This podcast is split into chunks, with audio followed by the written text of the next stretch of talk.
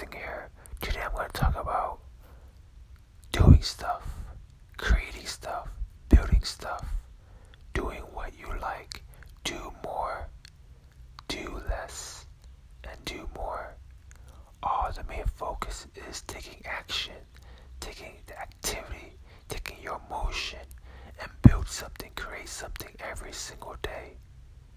I say, build, stop consuming, stop listening, stop reading, and just do.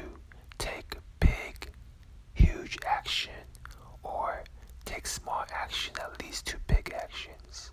That's all it takes.